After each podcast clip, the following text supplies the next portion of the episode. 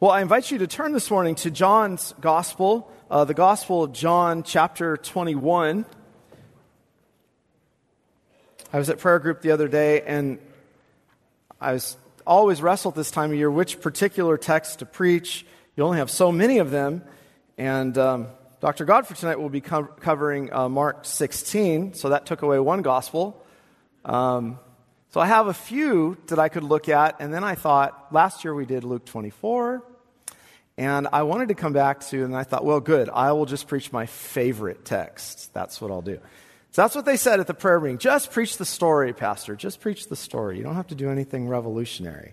And I appreciate that kind of advice. So, um, we're going to look at John chapter 21. That's found on page 1078 in your Bibles. And um, this well known restoration of Peter, beginning at verse 15. When they had finished breakfast, Jesus said to Simon Peter, Simon, son of John, do you love me more than these? He said to him, Yes, Lord, you know that I love you. He said to him, Feed my lambs. He said to him a second time, Simon, son of John, do you love me? He said to him, Yes, Lord, you know that I love you. He said to him, Tend my sheep. He said to him the third time, Simon, son of John, do you love me? Peter was grieved because he said to him the third time, Do you love me? And he said to him, Lord, you know everything. You know that I love you. Jesus said to him, Feed my sheep. Truly, truly, I say to you, when you were young, you used to dress yourself and walk wherever you wanted, but when you are old, you will stretch out your hands, and another will dress you and carry you where you do not want to go. This he said to show by what kind of death he was to glorify God. And after saying this, he said to him, Follow me. And there will end uh, the reading of God's word this morning. Well, the heart of the Christian gospel, the good news that God has um, given to us that we celebrate, is that Christ overcame sin in his death for us and in the resurrection, he conquered death and its dominion over us. So, this is um, wonderful truth that we get to think about today and to celebrate as around the world Christians are celebrating and thinking about the resurrection. Uh, what a wonderful truth. What we find uh, after the resurrection, though, is that this was not so easy for the disciples to comprehend or even accept. All the records show confusion, they show fear. Um, they show unbelief. It's, it's really remarkable to think about the different sort of responses after the resurrection, even though this truth had been preached, even though Jesus had been telling them that this would happen. It was obviously a great struggle for the disciples to, to accept this and to believe this. And I, I don't think that, that it's any different today. I, I think there are many struggles for Christians to even understand why this is so important. Why is the resurrection so important? What has Christ done? Well, we've, we've preached many sermons on this. I've talked many times about the resurrection in the course of my ministry and life, about how Christ has overcome death and that Christ um, has forgiven our sins and that Christ has triumphed in conquering death. That means we have a guarantee of our sure resurrection in Christ. But I think it's the continued presence of sin that confuses us most. I, if, if I were a prosperity preacher today, I'd, have, I'd be able to give certain news to you like this It's all going to be great. You're going to make lots of money. You're going to be successful. You're going to beat all the sin in your life. And if you're a pastor, you can get a jet. That wasn't in my notes, so. It's sin's presence that's still, that's still confusing for us. Why, if Christ is risen from the dead, am I still so defeated? Where is this great victory that you keep talking about in the resurrection? Why is it more down than it is up? Well, I think that's what we're dealing with today in this particular passage. And this is why uh, last, this last Friday I quoted something from William Bridge that I, I'd been reading and it, and it just struck me that I'd never thought about before in this way, where he said, We often sin against the law. I read the Ten Commandments and we sin against, you know, d- d- no idolatry in our lives and, and taking the Lord's name in vain and, and breaking the Sabbath and, and murdering in the, in the heart and committing adultery. We, we often sin against the law and we need to repent of that. But William Bridge said something that I just don't think I gave enough thought to, that we don't often think about how much we sin against the gospel. Gospel's good news. And gospel's good news that Christ has forgiven and conquered death.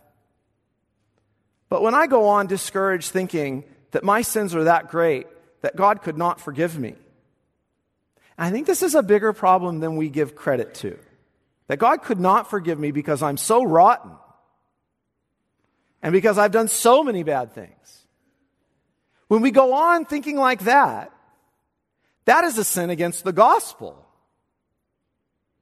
I've not given that a lot of thought the way that I should. I thought he was really helpful in that work.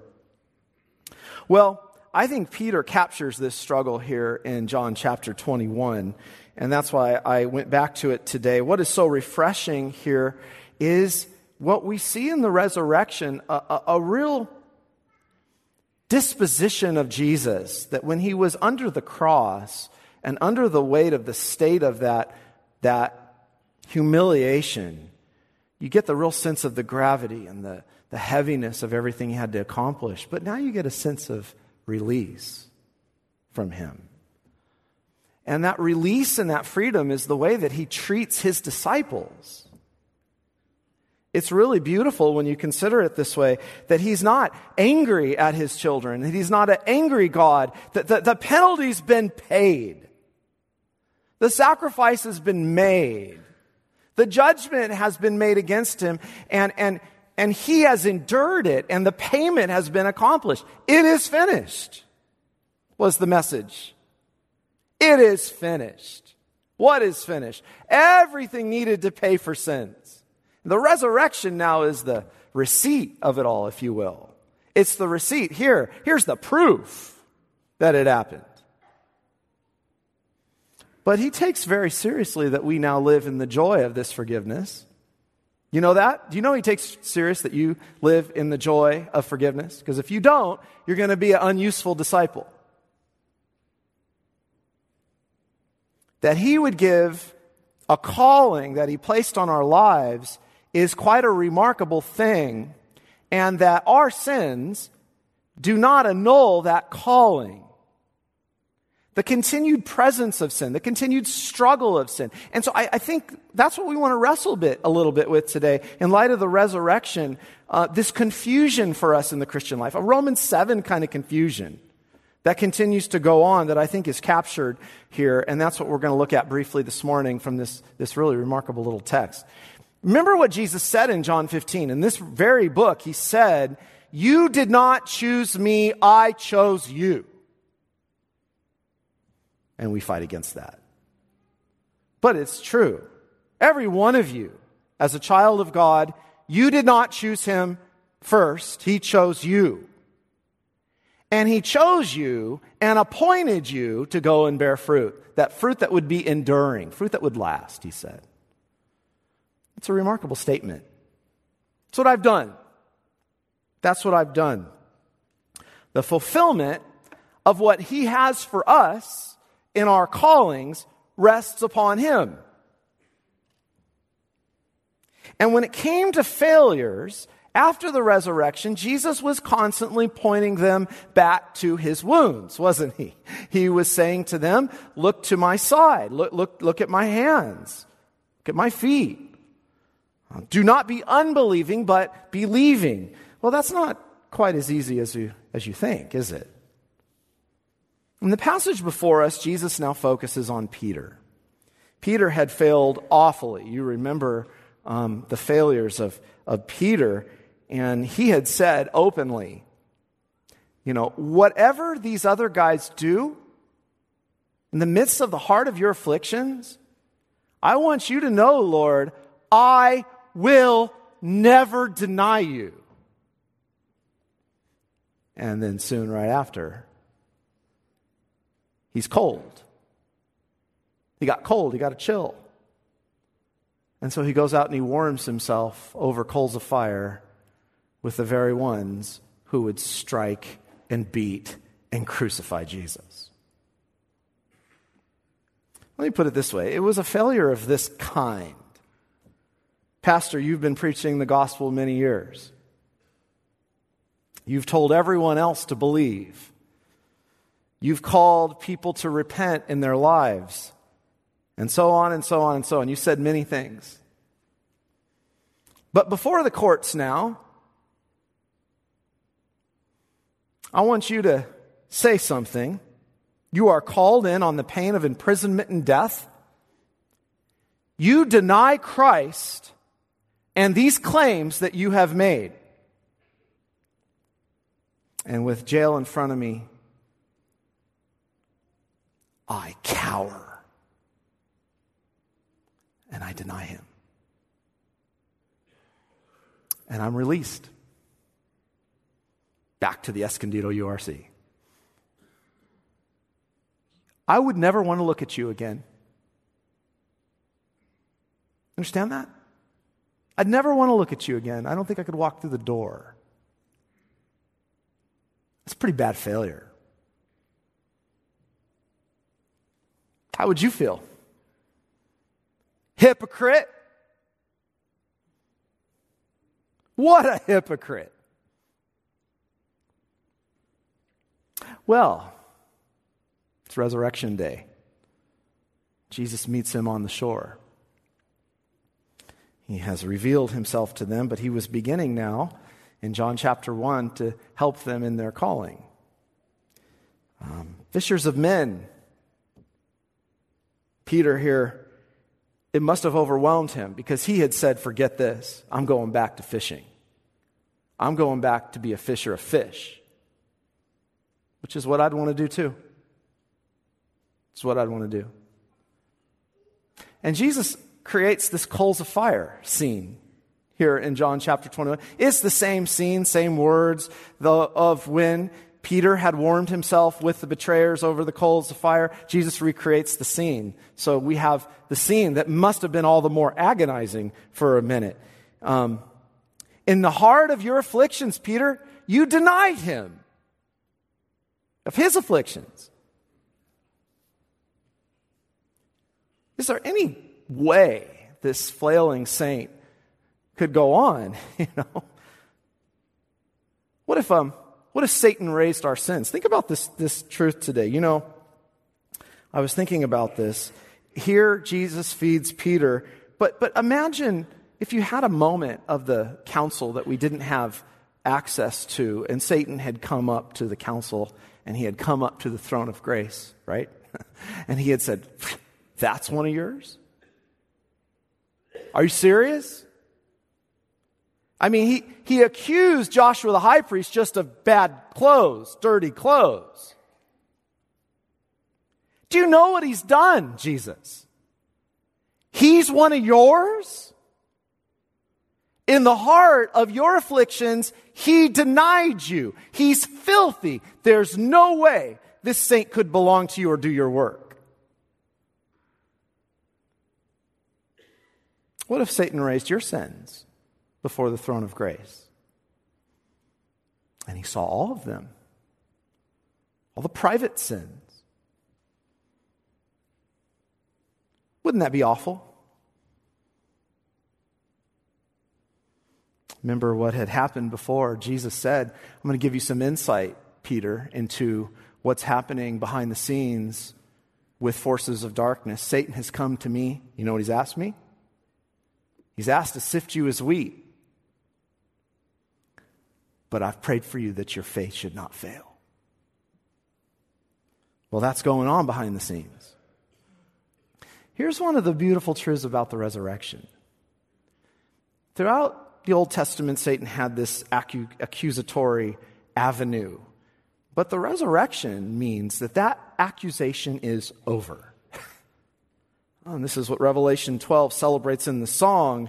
Now salvation has come, um, and the power and the kingdom of our God and the authority of his Messiah. For the accuser of our brothers and sisters, who accuses them before our God day and night, has been hurled down, down. They triumphed over him by the blood of the Lamb. He's not doing that anymore. He can't do it. There's no more accusation because Christ says, I, wait, whoa, whoa, wait a minute. Don't answer that. I've covered him. I've covered him. I have forgiven his sins. And now he lives in the power of my resurrection and forgiveness. Get out of here, Satan. You're done. What's the problem? well, the problem's not with God. The problem's not with his son. Problem's no longer with Satan. The problem is with who? Us. Almost across the board, the responses to the gospel and the resurrection were not good a slow and hard to believe uh, uh, disciples on the road to Emmaus. How, I've been preaching this to your whole life and you still don't believe it? You're that slow? Mary couldn't see him because she was so full of sorrow. It's more of a legitimate reason. It's what sorrow does to people. Thomas wasn't just doubting Thomas. Thomas was unbelieving Thomas. I will not believe unless. Peter's interesting to me because he's the biggest failure in the mix. He's the most fallen. He would be considered the greatest of hypocrites in this and consider the compassions of our Lord. Jesus knows the weight of the failures and the discouragement that so many, even of you right now, in a world that seems to be unraveling and falling apart, you feel like giving up. You feel like there's no purpose. You feel like how could you be useful in the kingdom with the sin that still so easily ensnares? Well, what do you do with somebody like this? What does Jesus do? he begins to work on him. It's interesting, Jesus didn't start with him as Peter. I, have gone back and forth on this, or as Cephas, but as Simon. You'll remember back to the beginning when he first called um, Peter, he said, You shall no longer be called Simon, but Cephas, which is translated a stone. And Jesus uses the name Simon uh, that he had before he was called Cephas, you'll remember even in the very confession of Peter, when Peter said, You are the Christ, the Son of the, the living God, Jesus first used the name Simon, but then he said, You are Peter, and on this rock I will build my church. That was set in stone. it's as if Jesus was saying here, Do you remember the moment I called you? Who are you? Are you Simon? Or are you my stone? Do you know what the resurrection means for you? Have you considered it? It means that you're my new creation. Your failures don't annul my work. Your failures don't cancel out my work. It'd be a horrible thing if that were true.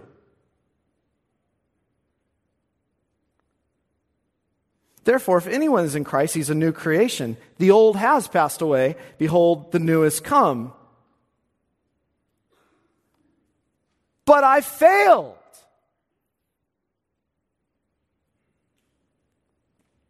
Simon, do you love me more than these? Each question is carefully crafted. Do you love me? It's what follows and what not? We, we, you have to study this carefully. P- Peter had said in the previous section, I'm done. I'm, I'm off. I'm fishing. It was no little departure. There was sinning against the gospel now. There was sinning against the gospel now. as if his sin and failure had annulled the calling upon him, and now he was denying resurrection power. So notice what Jesus does. Do you love me more than these? Jesus is going to do this three times, so we can't miss what the, the biblical writers here and what John was particularly taken with.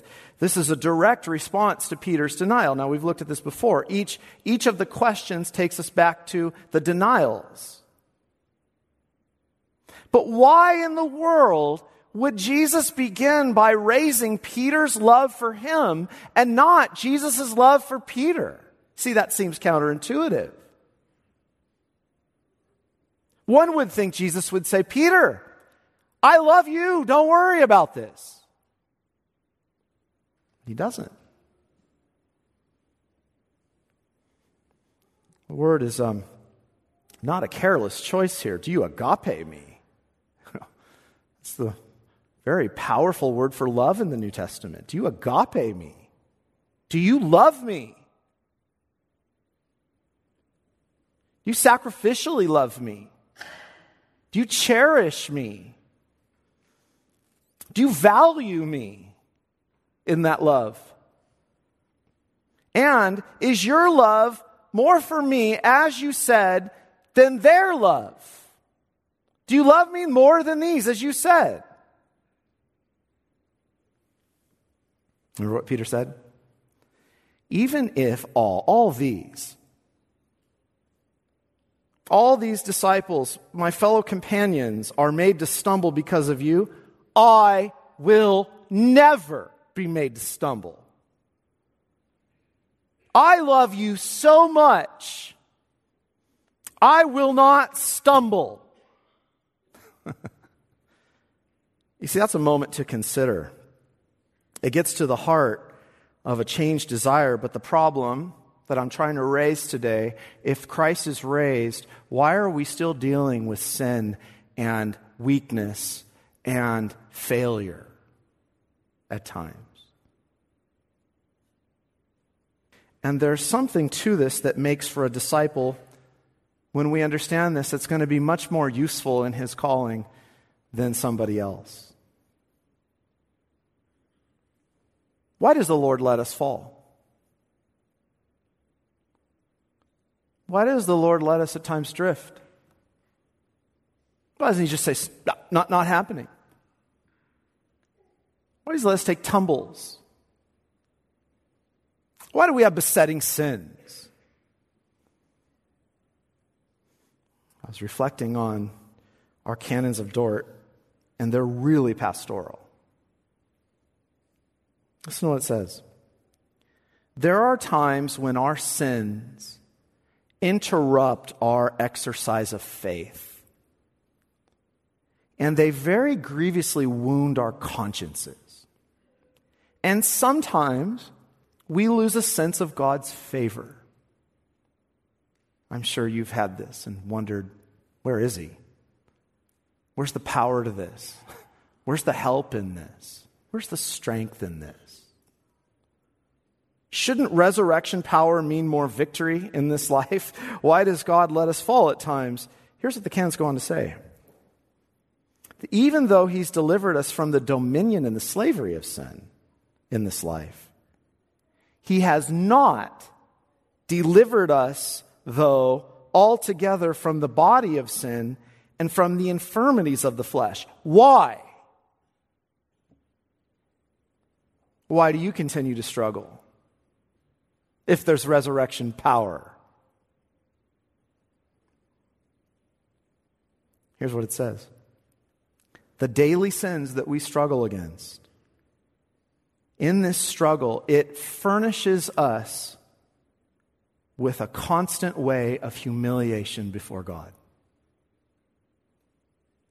That we would constantly fly for refuge to Christ crucified, for mortifying putting to death sin more and more by the spirit of prayer and by holy exercises of piety and for pressing forward.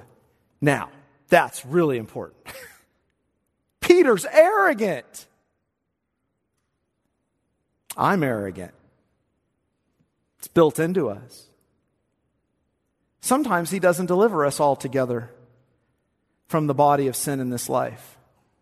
The dominion, yes. Even from particular struggles, that we would continue to get on our knees and that we continue to come back to Him. This, beloved, is precisely where He wants us. Because the most useful servants in the kingdom are humble ones who constantly turn to Him for help, who don't give up, but constantly come back to the throne of grace. He loves this. Who live in reliance and dependency upon Jesus because He meant it when He said, Apart from me, you can do nothing. So Jesus is drawing out a confession here. He's working on Peter's heart. He had learned that he had no strength in himself, and even of himself with the desire there. The desire was sincere. The desire was really sincere. I will not deny you. I love you. But he failed. And I think he's crushed with this reality. And I think there are many of you crushed daily with this reality. It's a hard go of things, isn't it? To want to love the Lord and find time so little strength. He cannot say he doesn't love the Lord. But his denial seemed to prove it. But he does love the Lord. And so, what we see coming out from him is a lesson in humility. Humility is coming out from a man who had little. That's why we, we study him and we say, bumbling, fumbling, foolish Peter. It was pride. He can't use the same word. That's evident here in the original. Jesus says to him again a second time, Simon, son of Jonah, do you love me? He leaves off more than these. Jesus goes deeper. He's getting into the heart deeper. He's pressing him. He uses the same word for love again. He uses the same word, but this time he leaves off more than these and he singles out, Do you really love me? In Peter's second denial, you remember what happened. He um, came to the servant. The servant girl came to him. A little girl came up to him and said, Look, this fellow was with Jesus of Nazareth. You were with him, weren't you? No. And then he swore an oath. I don't know the man. It's like Jesus singles out the oath here. Do you love me? You took an oath, didn't you? You don't even know me.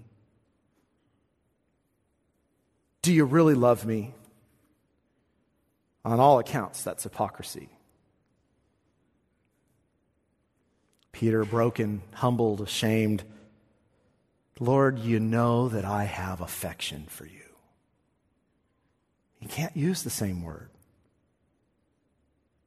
And Jesus says a third time, he moves to Peter's level. Do you love me? It's the same word Peter's been using in response.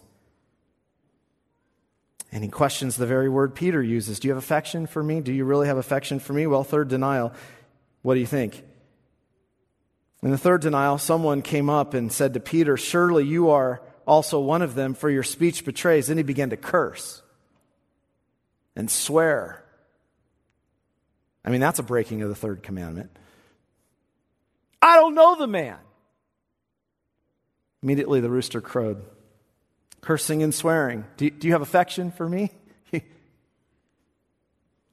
Peter's in despair at this point. He's frustrated. He's in despair because deep in his heart, he does love him. Listen, he does.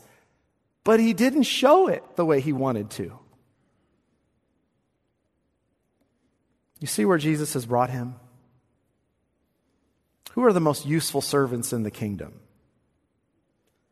John was sitting there listening to the whole thing. John would write in his little book, We love him. We certainly love him but it's because he first loved us. This is vital for the Christian life. I really never loved him to begin with. The reason that I stand here today is because he was steadfast in loving me and all my failures and restoring me and drawing out repentance. Isn't that what Peter realized? You see, the basis for the calling on your lives is the same. It's all been grace from the beginning. Jesus just went through the horrors of the cross and said, It is finished, and died the terrible death, facing the wrath of God to pay for sin that had to be justly satisfied. And because he did that, because of the fact that he loved Peter and he loves you and he's forgiven you. This is the good news of the gospel. This is what we're celebrating. And that love begins to compel us, said Paul. What the resurrection means is just what was said in the New Testament. If Christ is not raised, you're still in your sins, you see. But he's risen indeed, therefore your sins are put away. As far as the east is from the west, so far have I cast them from you. And the new creation, his resurrection means that his calling is irrevocable on us. And Jesus is saying that to us today. My calling for you is not changed. I know the struggle with sin is real. I know you're discouraged by it, but you come. Look at my hands and my side. Believe. Trust me. They're atoned for. But I want you continuing to come to me. Can you imagine today if everyone ran around and said, I'm doing great. I don't see any sin. I'm living the dream. I got a perfect life. I've got this and this and this and this. What kind of person would that, would that be? Somebody you wouldn't want to be around, I'll tell you that. Because it's not true. Jesus wants humble servants who come to him and know what they need, and to come to him constantly for forgiveness and help and mercy and strength and grace. And so Jesus says to close this today Do you love me? Feed my sheep. Feed my lambs. Feed my flock. It's just like our Lord, isn't it? Course, the commandment is love the Lord your God with all your heart, soul, mind, and strength. Isn't it just like our resurrected Lord to say, You want to show that you love me? Love my people who I died for. Pastors, feed them. Give yourself to feed them. You love these. That's how you can show you love me in renewed life. That's not what we do by nature. We do everything we can to get away from the church. Love my flock. Tend to my people. Care for them in their needs. When you do that, you'll be loving me. So Jesus was saying, You were the wandering sheep.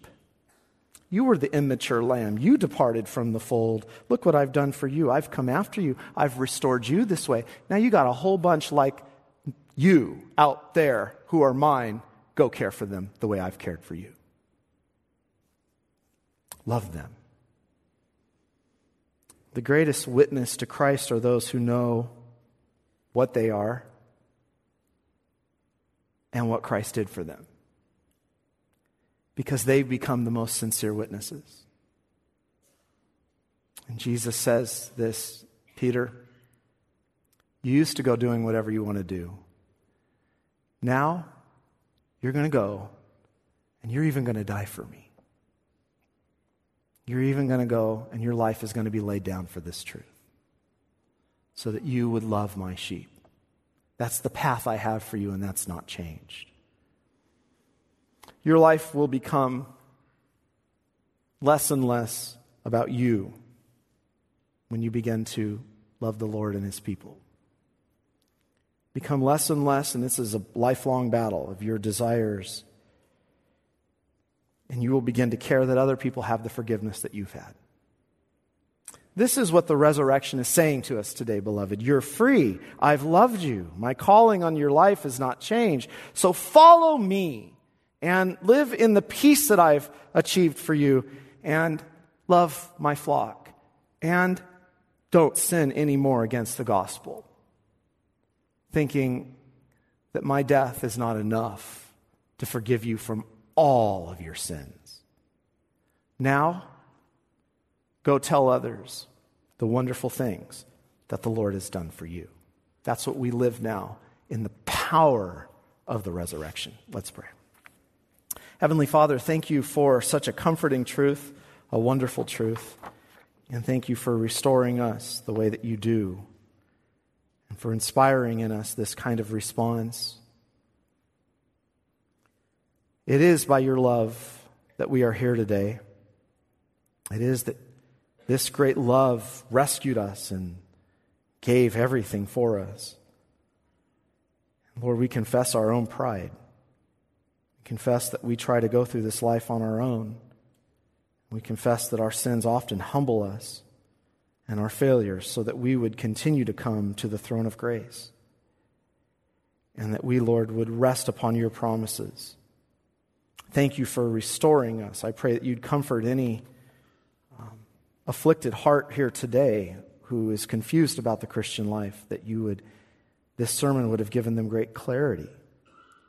I pray if there's any here today who don't believe, that they would turn this day and come to Christ, repent and believe the gospel. I pray that all of us together would see how marvelous this sacrifice, death, and resurrection is for us to live in joy and in comfort and in love and in peace. Bless this word to our hearts today, and thank you for the resurrection of our beloved Savior. In Jesus' name we pray. Amen.